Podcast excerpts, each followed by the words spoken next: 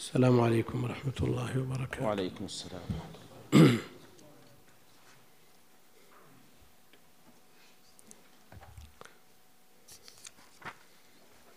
سم. الحمد لله رب العالمين وصلى الله وسلم على نبينا محمد وعلى آله وصحبه. قال رحمه الله تعالى كتاب الحجر. ومن أونس منه رشد دفع إليه ماله وإذا كان قد بلغ إذا إذا كان. عندنا زيادة الواو. إذا كان قد بلغ وكذلك الجارية وإن لم تنكح. والرشد الصلاح في المال وإن عاوده السفه حجر عليه ومن عامله بعد ذلك فهو المتلف لماله. وإن أقر المحجور عليه بما يوجب حدا أو قصاصا أو طلق زوجته لزمه ذلك. وإن أقر بدين لم يلزمه الدين في حال حجره والله أعلم. نقرأ الذي بعده. أي نعم. كتاب الحوالة والضمان الصلح الصلح. كتاب الصلح. والصلح الذي يجوز هو أن يكون للمدعي حق لا يعلمه المدعى عليه فيصطلحان على بعضه فإن كان يعلم ما عليه فجحده فالصلح باطل ومن اعترف بحق فصالح على بعضه لم يكن ذلك صلحا لأنه هضم للحق. وإذا تداعى نفسان جدارا معقودا ببناء كل واحد منهما تحالفا وكان بينهما وكذلك إن كان محلولا من بنائهما وإن كان معقودا ببناء أحدهما كان له مع يمينه والله أعلم. كتاب الحوالة والضمان. ومن أحيل بحق على من عليه مثل ذلك الحق. على من عليه مثل ذلك الحق فرضي فقد برئ المحيل أبدا. ومن أحيل بحق على مليء فواجب عليه أن يحتال. باب الضمان. ومن ضمن عنه حق بعد في وجوبه. باب سمع في باب عندك. إيه عندي باب الضمان. لأنه كتاب الحوالة والضمان ما يحتاج إلى أنتم ما عندكم باب يا شيخ؟ لا لا لا. ومن ضمن عنه حق بعد وجوبه عليه أو قال ما أعطيته فهو علي فقد لزمه ما صح أنه أعطاه ولا يبرأ المضمون عنه إلا بأداء الضامن فمتى أدى رجع عليه. سواء قال اضمن. متى أدى الضامن؟ لا ما. رجع به عليه. فمتى أدى؟ رجع عليه كذا عندي. ومتى أدى الضامن؟ رجع به عليه. فمتى أدى الضامن؟ رجع به عليه. سواء قال اضمن عني أو لم يقل. ومن تكفل بنفس لزمه ما عليها إن لم يسلمها. فإن مات برئ المتكفل والله أعلم.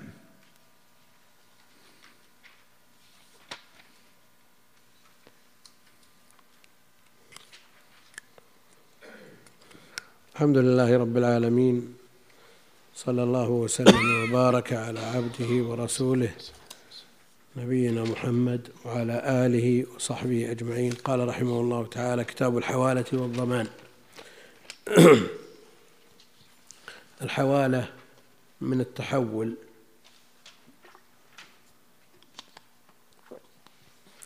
يعني من مكان إلى مكان. فالمراد بها الانتقال.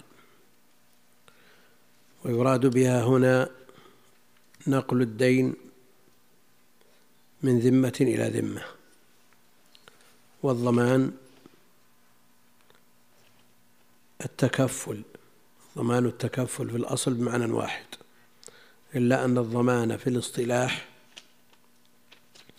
جعل للأموال والتكفل والكفالة صارت للأبدان وأدرجت الضمانة والكفالة مع الحوالة لأن فيها إشراك ذمم مع الذمة الأصلية ففي الحوالة ينتقل ويتحول الدين من المدين إلى المحال إليه أو عليه.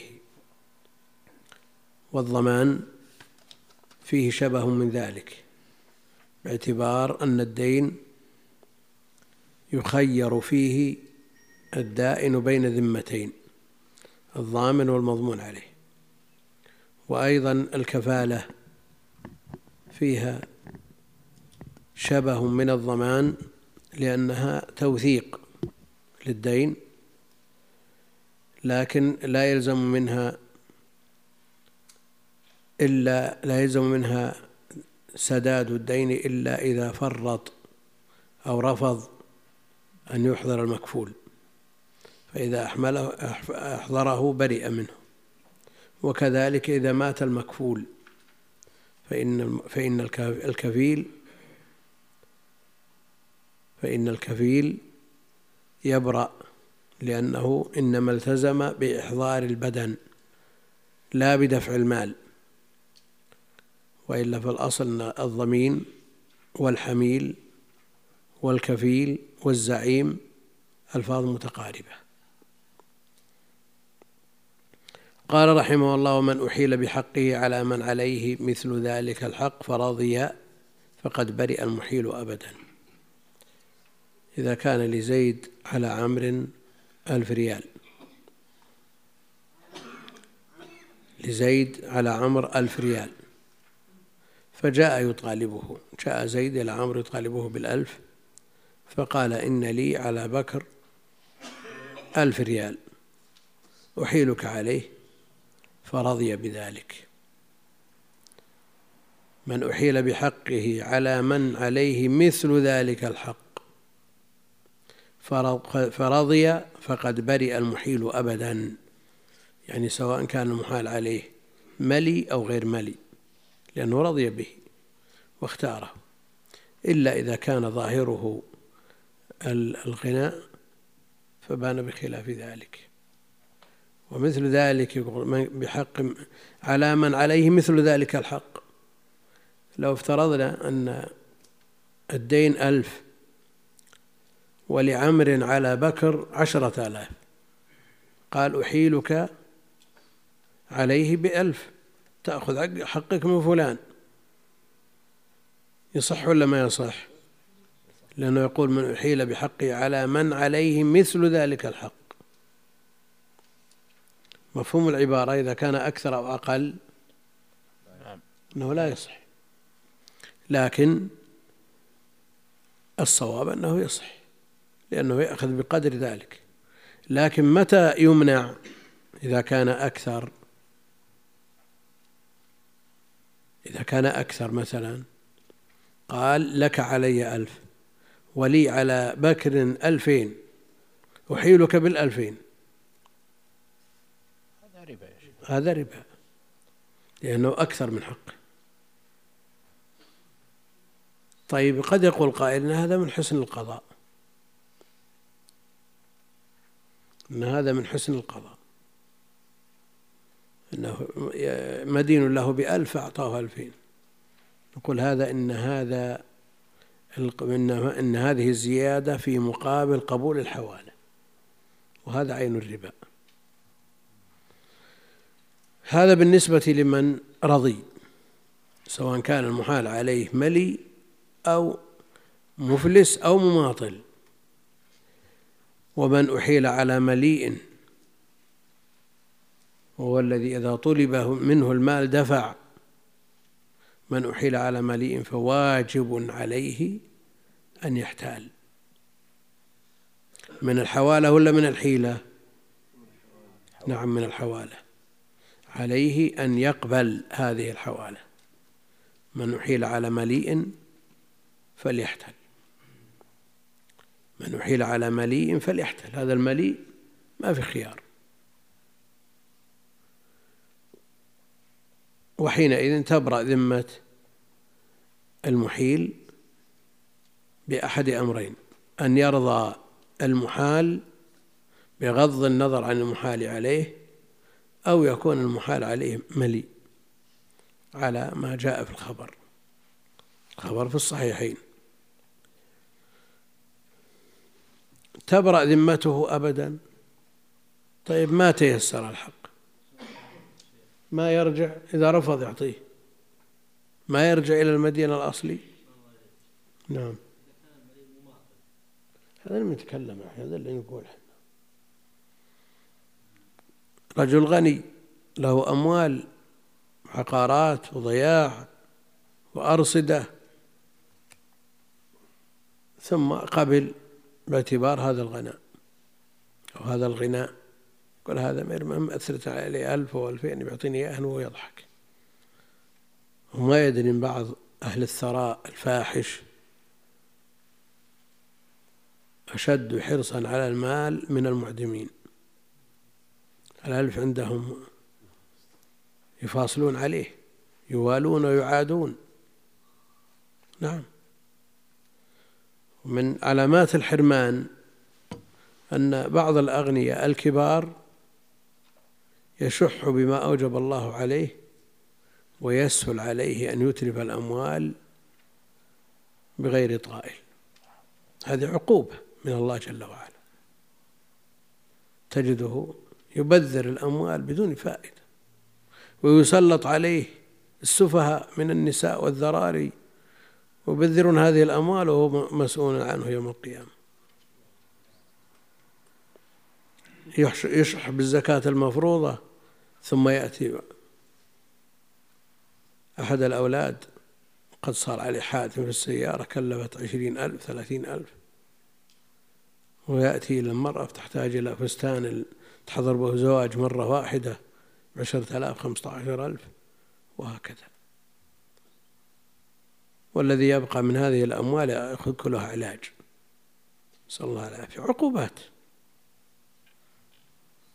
فلا تجود نفسه بما أوجب الله عليه مما هو سبب لنماء المال وبركته والأنس به يكون وبالا عليه. نسأل الله العافية. وهذا شيء مشاهد. ومن ضمن عنه حق. عرفنا أن الضمان يكون مع الغرم والكفالة بدون غرم إحضار شخص. ومن ضمن عنه حق بعد وجوبه عليه أو قال ما أعطيته فهو علي قبل وجوبه عليه. سواء كان قبله أو بعده. نعم. على ملي؟ لا. لا ما يشترط. ما يشترط لكن على غيره من مجاهيل ومن مفلسين وغيرهم لا بد أن يرضى. لأن النص من حيل على ملي فليحتل.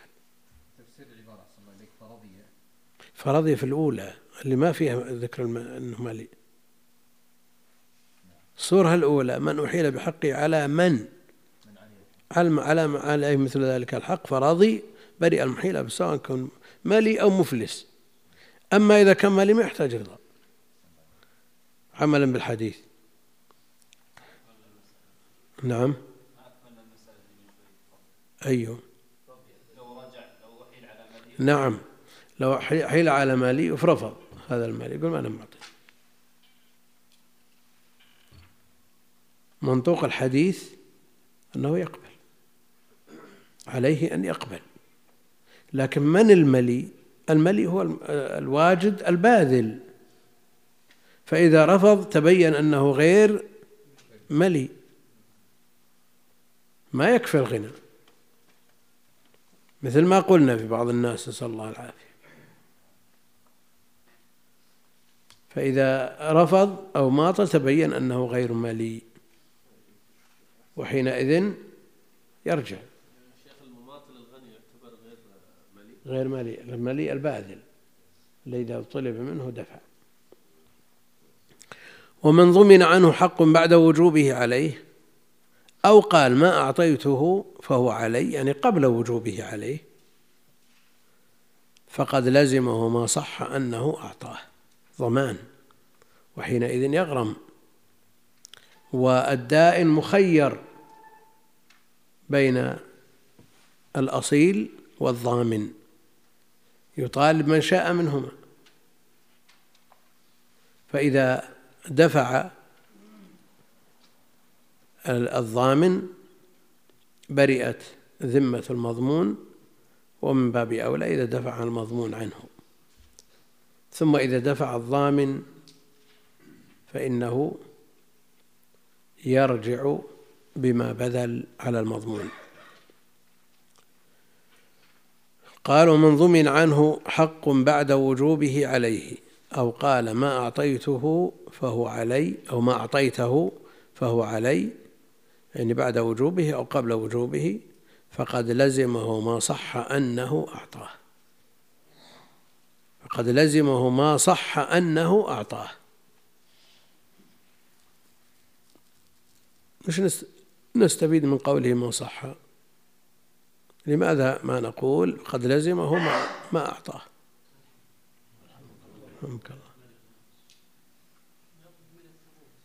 نعم لا بد من الثبوت لئلا يتواطأ الدائن مع المضمون. الدائن مع المضمون. قد يكون الضامن أب مثلا ثم يحتال هذا الابن ويستدين ألف ويقول أنا بعترف بألفين وبجيب أبوي يضمن وأنت خذ منه ألفين ورد علي فلا يثبت في الضمان إلا ما صح أنه مدين به.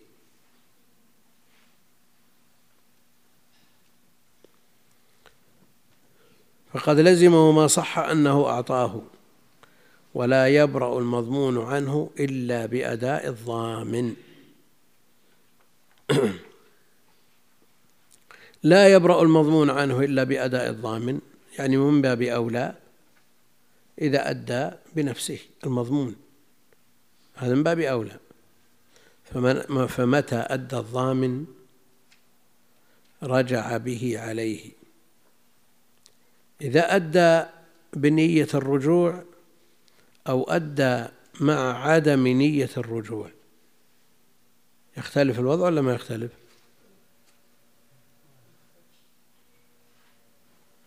ضمن على عمر ألف ريال فدفعها على أنه لا يرجع فيها. أو ما استحضر مسألة الرجوع فيها. هل في هذه الصورة يكون متبرع فلا يرجع؟ أو له أن يرجع؟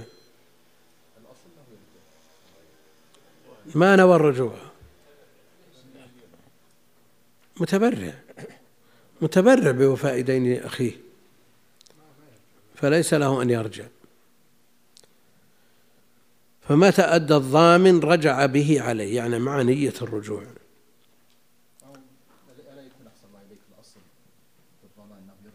هذا الأصل. لكن بنية الرجوع لو لو أنفق على دابتك أنت سافرت ونسيت توكل أحد يطعم الدابة أو الدجاج أو الحمام ثم جارك قال بدل ما تموت هذه الدواب أطعمها. إن نوى الرجوع رجع عليك وإما نوى فهو متبرع. متبرع أي وين؟ لو أقام دعوة عرفنا أنه ناوي. لكن هذا يدين به. سواء قال له اضمن عني أو لم يقل.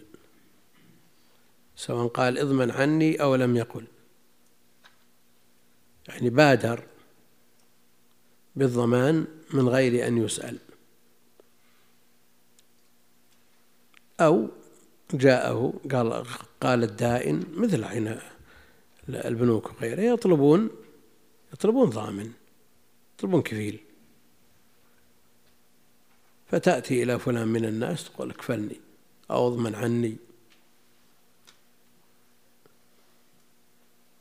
أو يأتي شخص متبرع من غير أن يطلب منه أن يضمن فيضمن يبادر بنفسه. لا فرق سواء قال له اضمن عني أو لم يقل. لماذا لم يعتبر هنا رضا المضمون؟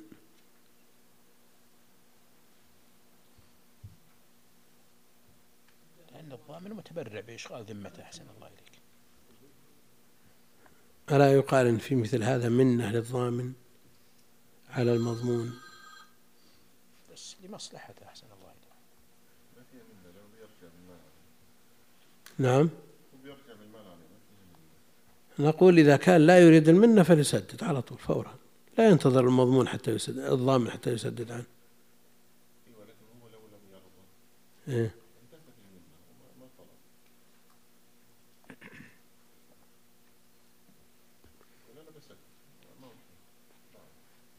اي لكن ما تسلم من منه لأنه لو ما جاء ما أعطاك البنك.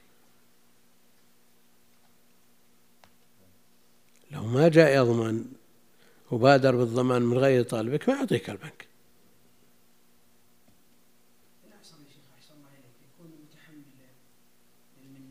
من هو؟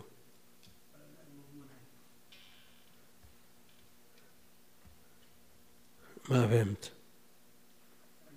لما يأتي شخص اي في أن يسدد مباشرة اي لكن أحسن هل يكون متحمل للمنة المسألة ما تسلم من منة. يعني شخص أسدى لك معروف. أسدى إليك معروف. يعني لولا ضمانه ما ما دينت. إيه. فهذا لا شك أنه محسن.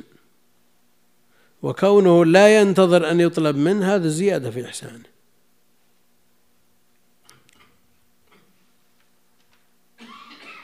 ومن تكفل بعض النسخ كفل. كفل من الكفالة وتكفل من المتك من التكفل. ويؤيد تكفل فإن مات برئ المتكفل. ما قال الكفيل. ومن كفل بنفس يعني بإحضار نفس إحضار البدن. ومن كفل ومن تكفل بنفس لزمه ما عليها إن لم يسلمها تكفل. كفل مدينا. معروف أن الكفالة في العرف العلمي عند الفقهاء أنها لإحضار البدن بخلاف الضمان. جاء الدائن قال وين المدين؟ تكافله أنت قال والله من وكيل, آدم على ذريته؟ ما علي منك. لزمه ما عليه أن يسلم. لزمه مع المدين أن يدفعه. خلاص ما أنت بجايب هذا الدراهم.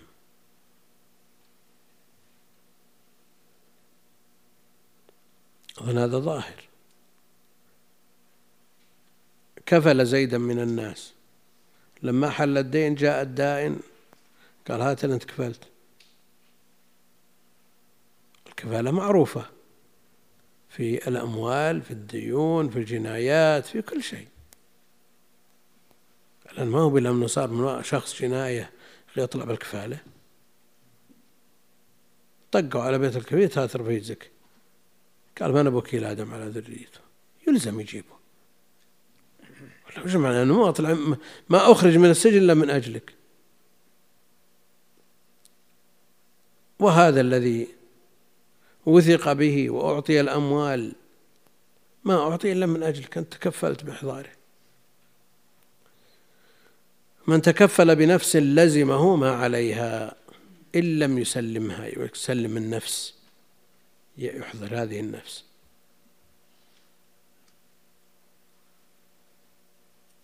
يقولون العوام الكفالة أولها جماله وآخرها ندامة. لأنه قد لا يكون المدين عنده سؤنية في وقت الدين ولا المضمون عنده سؤنية لكن تأتي الرياح بما لا يشتهي السفن. نعم. والله حل الدين في وقت ما بيد الشيء فيطالب الضامن أو يترتب على ذلك أن يختفي المدين. يأتي الوقت اللي يحل فيه الدين وما عنده شيء فيختفي. فيطالب بإحضاره الكفيل. فيندم على هذا الضمان أو على هذه الكفالة. ولذلك قالوا آخرها ندامة. يعني هذا في الغالب وإلا يوجد من يكفل ولا ولا يبحث عنه ومن يضمن ولا يبحث عنه لأن المدين مستعد.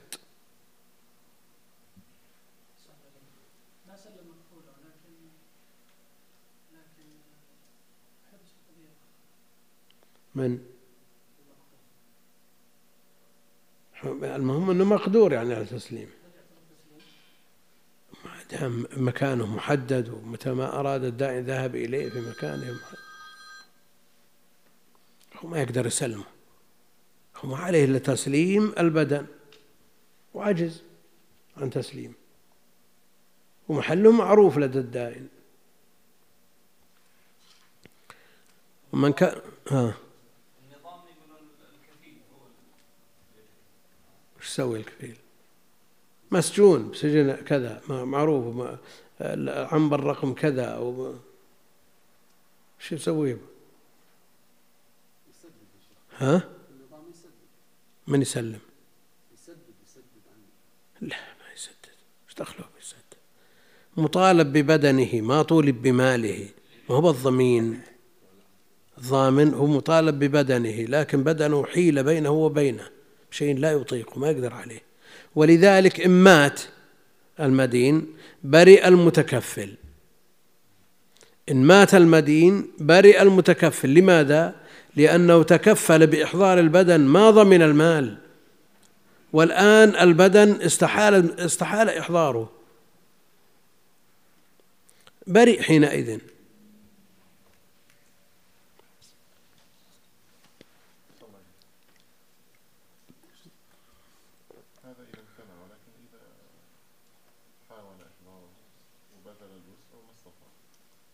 سافر ما يدري وينه. وين؟ أي يلزم يلزم إحضاره. هي سلم لزمهما عليها. لا. هما هما رضي بالكفالة إلا من أجل هذا أنه يمكن يختفي يمكن يسافر يمكن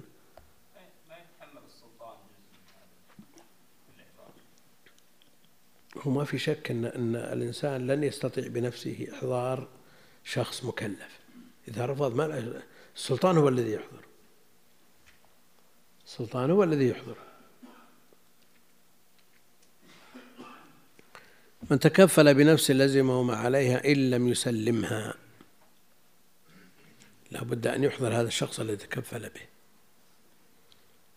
طيب إن مات المكفول المدين قال برئ المتكفل. لماذا؟ لأنه كفل كفل البدن كفل النفس وحيل بينه وبينها من غير تفريط منه. فإنه حينئذ يبرأ. ما ما ضمن المال؟ ضمن البدن. والبدن مات. وحينئذ يبرأ المتكفل.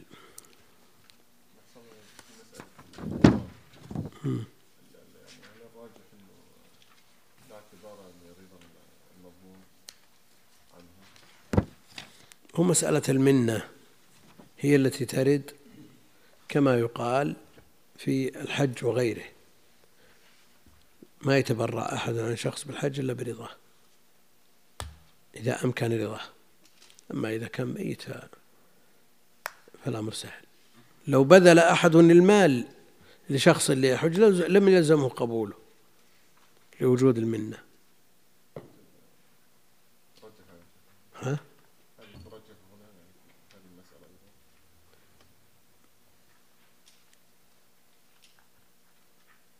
يعني لأنه هنا يقول لا ما يحتاج. ها؟ إيه.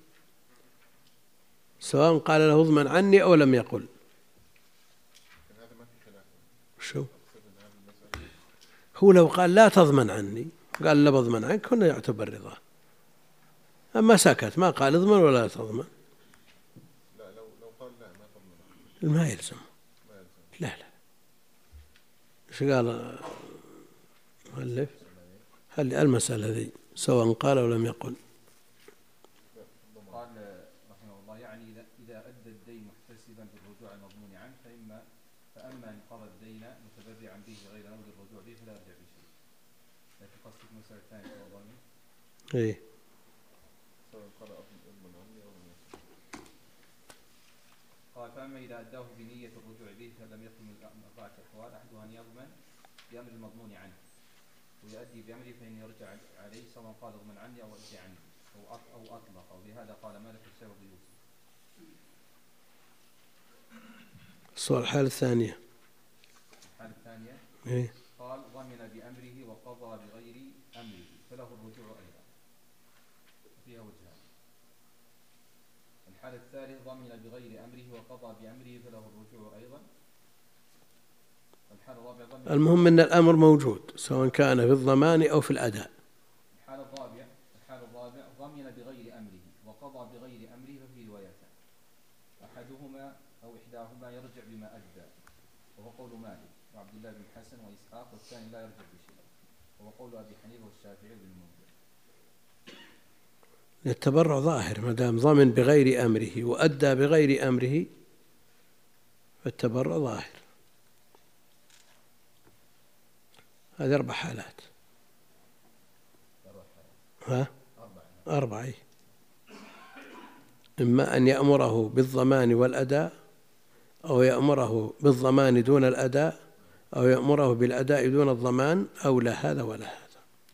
أربع صور. فإذا وجد الأمر إذا وجد الأمر سواء بالضمان أو بالأداء رجع إليه. وإذا لم يوجد لا في هذا ولا هذا فلا يرجع لأنه متبرع. الكفيل مسألة الكفالة الأخيرة تكفل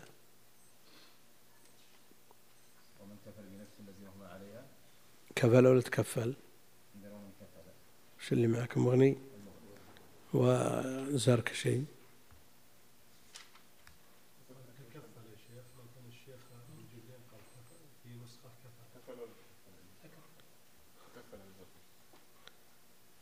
لأن المتكفل يرجح أنه تكفل.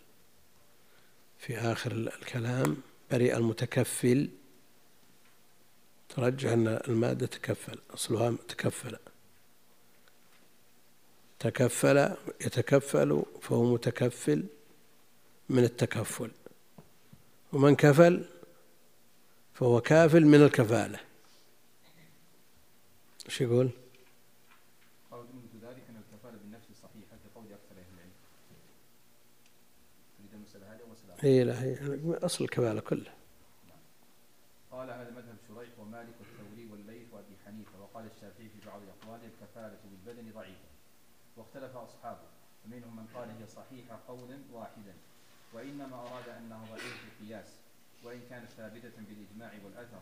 ومنهم من قال فيها قولان أحدهما أنها غير صحيحة لأنها كفالة بعين فلم تصح كالكفالة بالوجه وبدن الشاهدين. ولنا قول الله تعالى قال نرسله معكم حتى تؤتوني موثقا من الله لتأتونني به إلا يحاط بكم. ولأن ما وجب تسليمه بعقد وجب تسليمه بعقد الكفالة كالمال.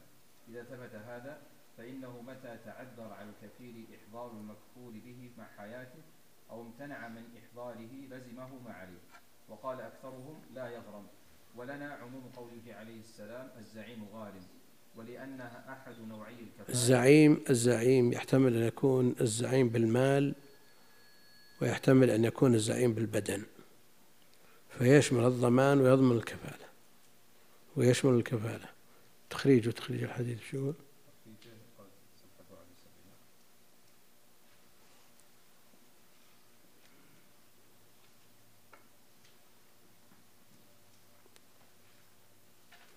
رواه أبو داود الترمذي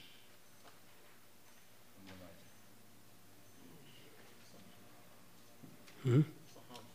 وقال حديث حسن الترمذي خرج في زركشي.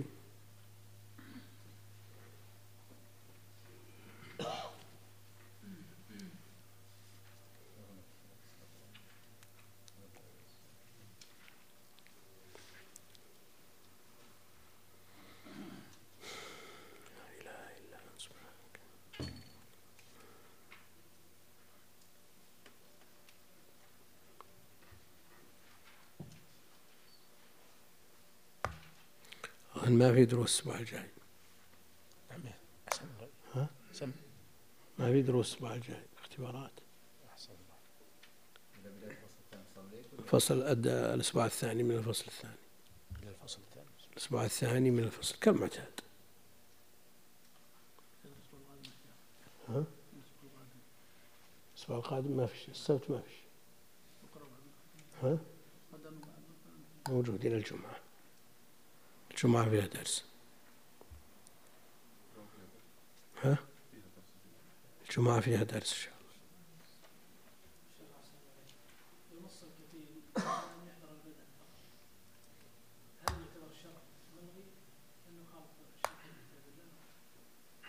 لا هو أصل الكفالة إحضار البدن أصل الكفالة لو لو لو لو قال أنا ضامن ونص على البدن دون المال صح. أما كفيل أصل مقتضى الكفالة أنها للبدن مقتضى الكفالة أنها لإحضار البدن دون المال.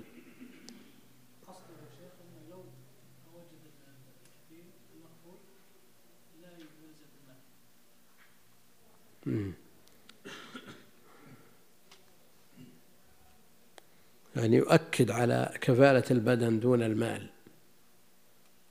مسلم على شروطهم إذا اشترط أن تكون كفالته من هذا النوع لا بأس شو يقول؟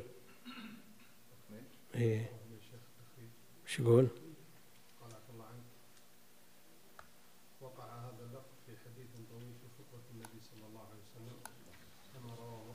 صلى. الترمذي والدار قطني من طريق إسماعيل بن عياش عن شرحبيل بن مسلم عن أبي أمامة وفيه الدين مقضي والعارية مؤداة والمنحة مردودة والزعيم غارب. ورواه ببعضه الترمذي وعبد الرزاق والبيهقي وابن عدي وحسن الترمذي وقال المنذري في تهذيب السنن. وأخرجه الترمذي وابن ماجه مختصرا. وقال الترمذي حسن صحيح وذكر الاختلاف في رواية إسماعيل بن عياش انتهى هكذا نقل عن الترمذي ونص كلام الترمذي في الموضع الأول. حديث أبي أمامة حديث حسن وقد روي عن أبي أمامة عن النبي صلى الله عليه وسلم أيضا من غير هذا الوجه. نسخ الترمذي تختلف في الحكم على الأحاديث من قديم من قديم النسخ التي تداولها الأئمة في اختلاف كبير بعضها تصحيح وبعضها تحسين وبعضها جمع بين الصحة والحسن. ولذا قال ابن الصلاح إن تحقيق الترمذي والعناية بنسخه وجمع الأصول المعتمدة عند الأئمة يجب أن يكون محل اهتمام من من طلاب العلم. فليس مثل غيره. الترمذي فيه أحكام وهذه الأحكام مختلفة من نسخة إلى أخرى. وهذا الذي جعله يقول هذا الكلام. مسألة انقط- انقطاع التصحيح والتضعيف واعتماد تحصين تصحيح الترمذي. وإلا لو وجد في نسخة صحيح ونسخة حسن ونسخة حسن صحيح المعول في ذلك كله على أن يدرس السند ويحكم عليه بما يليق به. وآفق تصحيح الترمذي أو خالفه ما لنا دعوة. لكن ابن الصلاح يقول لا ما دام صح خلاص ما لك نظر. صح الترمذي يكفي. نعم. وفي هذه المسألة قال حسن ومرة قال صحيح ومرة حسن صحيح في هذا الحديث.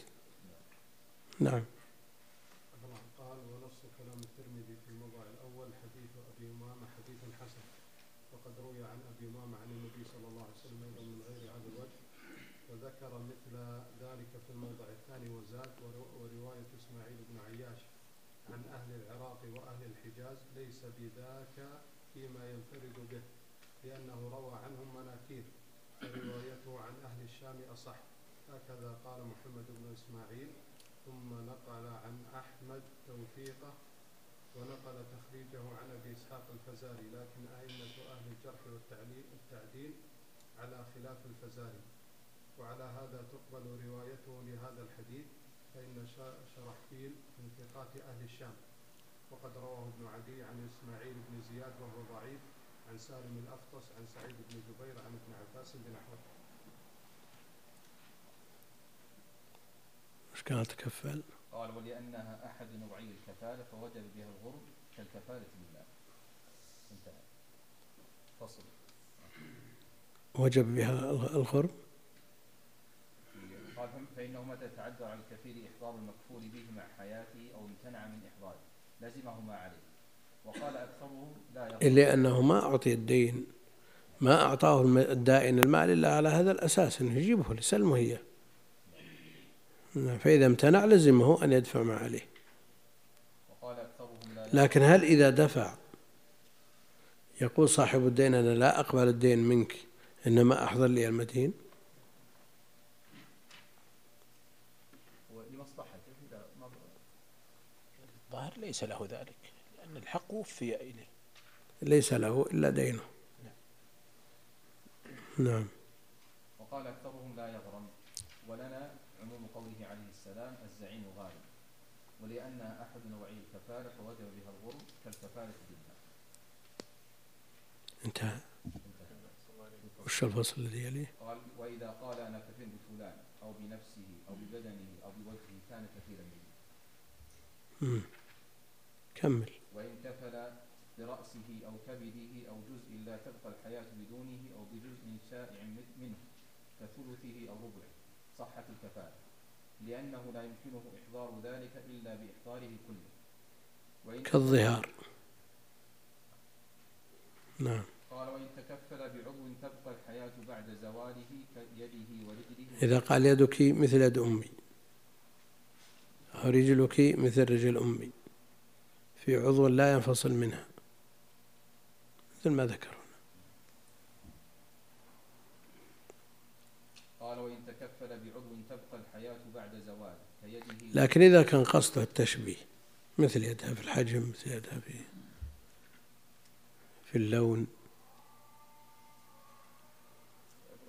هو ما هو ما نوى شيء. ها؟ أقول هو وما نوى شيء. نعم لأن هذا ليس بصريح.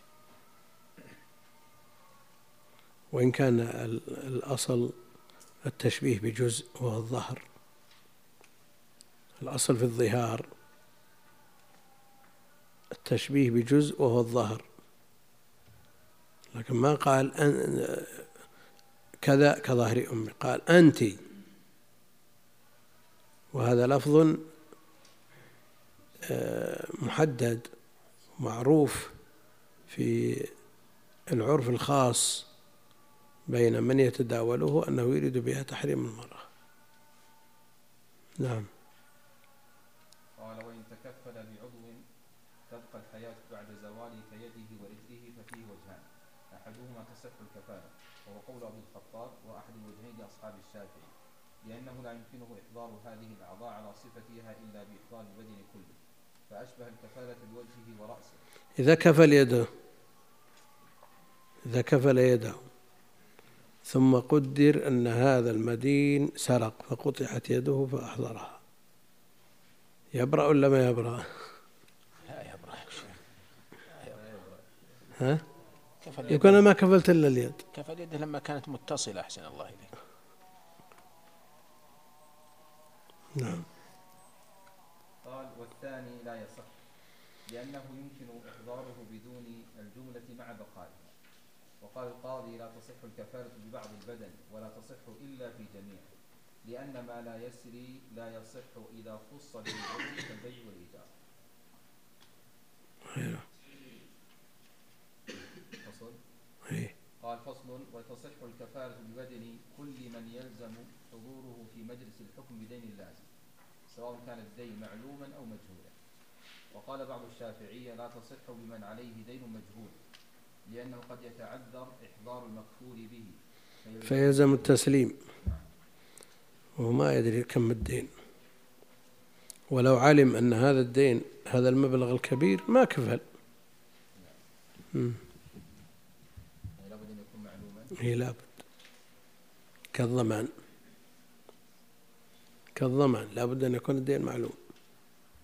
لأن قد تكفل بألف لكن ما تكفل مليون. صح ولا لا؟ إيه. تفضل. هذا يقول رجلان مس- مسافران. دخل مسجدا. وجد الإمام يصلي العشاء وهم لم يصلوا المغرب. أحدهما صلى مع الإمام العشاء وبعدها صلى المغرب. والآخر دخل مع الإمام بنية المغرب ثم بعد ذلك صلى العشاء. أيهما صلاته أصح؟ الذي قدم العشاء على المغرب أهل العلم يجيبون الترتيب ولا يقول لا يسقط الترتيب إلا بنسيانه. يقولوا مثل النسيان الجهل لو قدم العشاء على المغرب جاهل في أنه لا في وجوب الترتيب صح. ولا يسقط الترتيب إلا بنسيانه أو خشية فوات وقت اختيار الحاضرة. وقت صلاة الناس بعد ثلث ساعة من الأذان ليس فوت وقت الاختيار. فعلى هذا الذي صلى بنية المغرب لما صلى ثلاث ركعات جلس من أول انفراد وتشهد وسلم ثم لحق بهم في الرابعة لصلاة العشاء هذا هو الأصل هو الأولى.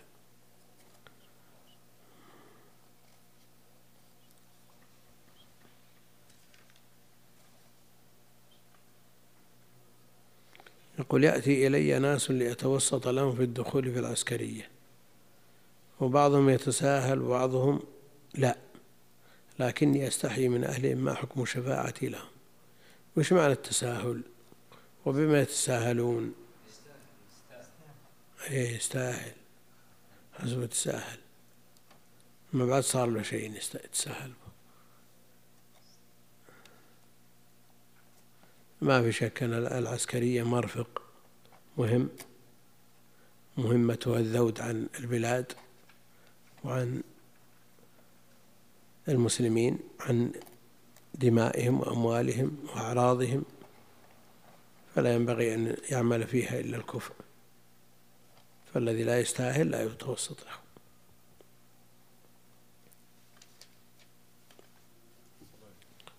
نعم يلزم من تلزم نفقته تلزم نفقته أن أن يضمن عنه أو يكفل شو؟ يعني الابن مثلا مم.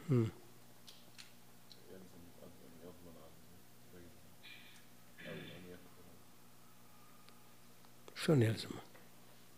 يلزمه بدين. والدين هذا وش لأي شيء؟ النفقة ما يلزم. ما يلزم إلا فيما يجب عليه. ها؟ حتى لو أدى إلى سجن أو كذا ما قدر الزائد على ما أوجب الله عليه. ما يلزم طيب أخذ النفقة والأب ينفق ما أخذ نفقة زائدة القدر الزائد لا يلزم.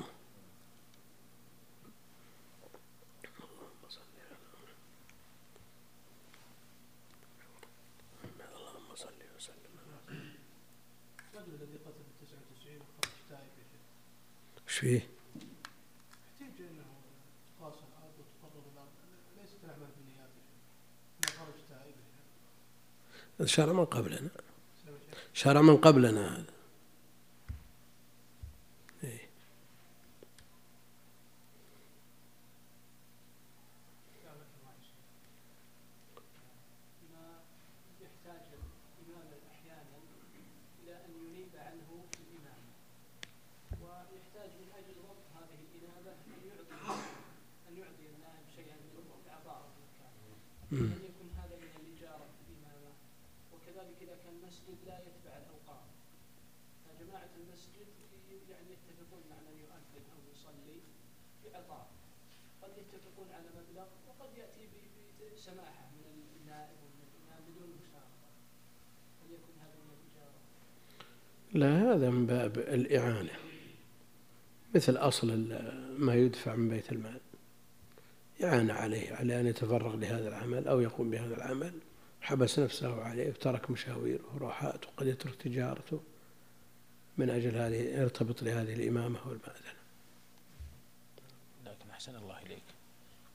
النائب عن الإمام هل يشترط لصحة إنابته رضا المأمومين به؟ أن يرضاه المأمومون؟ وإذا كانت إذا كانوا لا يرضون به لديانته كالإمام الأصلي.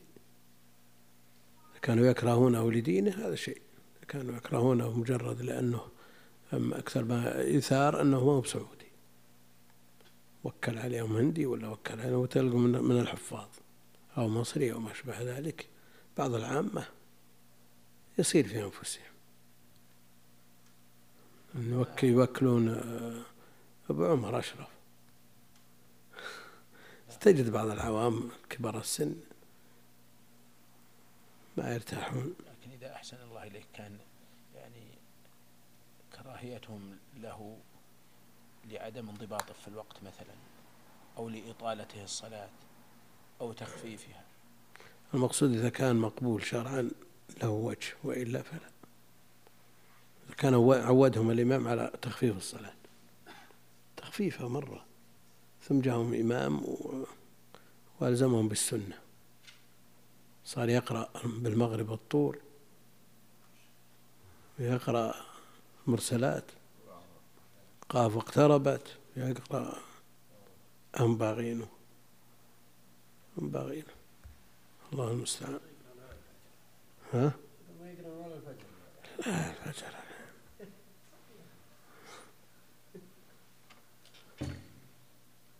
الله المستعان أحسن الله إليك بعض المستحقات المالية في النظام لا تؤدى إلا بعد الطلب يعني عمل وظيفي لا يأتي تلقائيا حتى الإنسان يكتب طلب.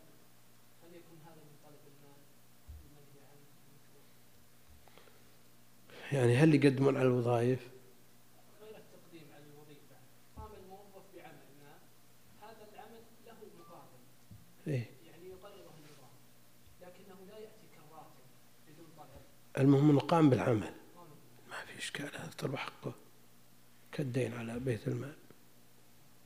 ما في إشكال لكن كونه يطلب العمل من أجل أن يحصل على المال هذا المحل نظر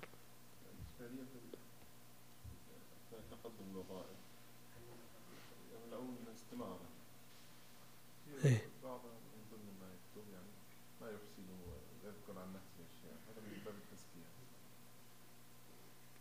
هذا من باب الإخبار تزكية لو قال اللو- ال- الليل أقوم الليل وأصوم النهار. إيه من أجل أن يثقوا به ويقدموه على غيره. أما يقول أنا والله عندي شهادة وعندي دورات وعندي كذا العمل يقتضي ذلك. هذا من باب الإخبار. ما يكون في نوع تزكية أحسن الله إليك؟ يا رجل ما بين تزكية. ما بين تزكية. يعني شخص عرف القاصي والداني عنده شهادة من كلية شرعية أو من غيرها تزكية الضابط إن كان من له عليك حق تجمعك به رحم فإنه تجب صلته. لكن يبقى أن المشقة تجلب التيسير. كل ما اشتد الأمر هان وسهل. وفرق بين من له عم واحد وبين من له عشرة أعمام. وخمسة أخوال وست خالات وسبع عمات. مثل ما له إلا عم واحد أو خالة واحدة. هذا يجب عليه ما لا يجب على ذاك. ما في شك.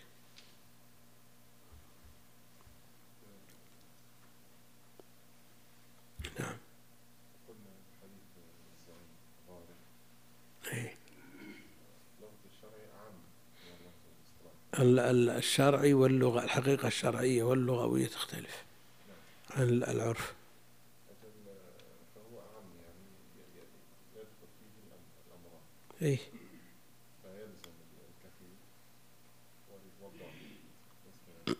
يصير معناهما واحد. الحميل والزعيم والكفيل و احضاره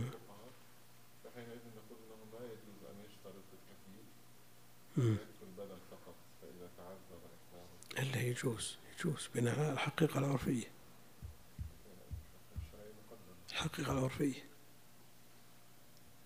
تعرف الناس على هذا أنا ما عندي إلا هذا. تبي ولا بكيفك وش أصل الإلزام من أين؟ هو متبرع ولا يلزم بأكثر مما التزم. لو ضمن نصف المبلغ. لك ألف أنا ما أضمن له خمسمية ما أقدر إلا على خمسمية. إيش تقول. ولو قال ما أحضرك إلا مرة واحدة. انفلت منك ولا تواعدت أو أجل القاضي آه، النظر في القضية ما عليه منك. هو متبرع.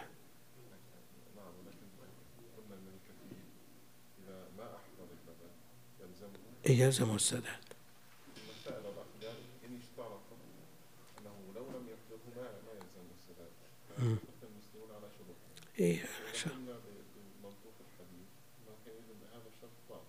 هو يح- يحمل على الضامن. الزعيم من من من تزعم بتسديد المال. على على من تزعم بس- بسداد المال. وهل يصح أكثر من ضامن وأكثر من كفيل أحسن الله اي الجهل؟ البدائل هذا يمكن. الاستيفاء. ها؟ وكيف يمكن الاستيفاء حينئذ؟ تخير. يتخيل تخير مثل ما تخير بين المدين وبين الضامن.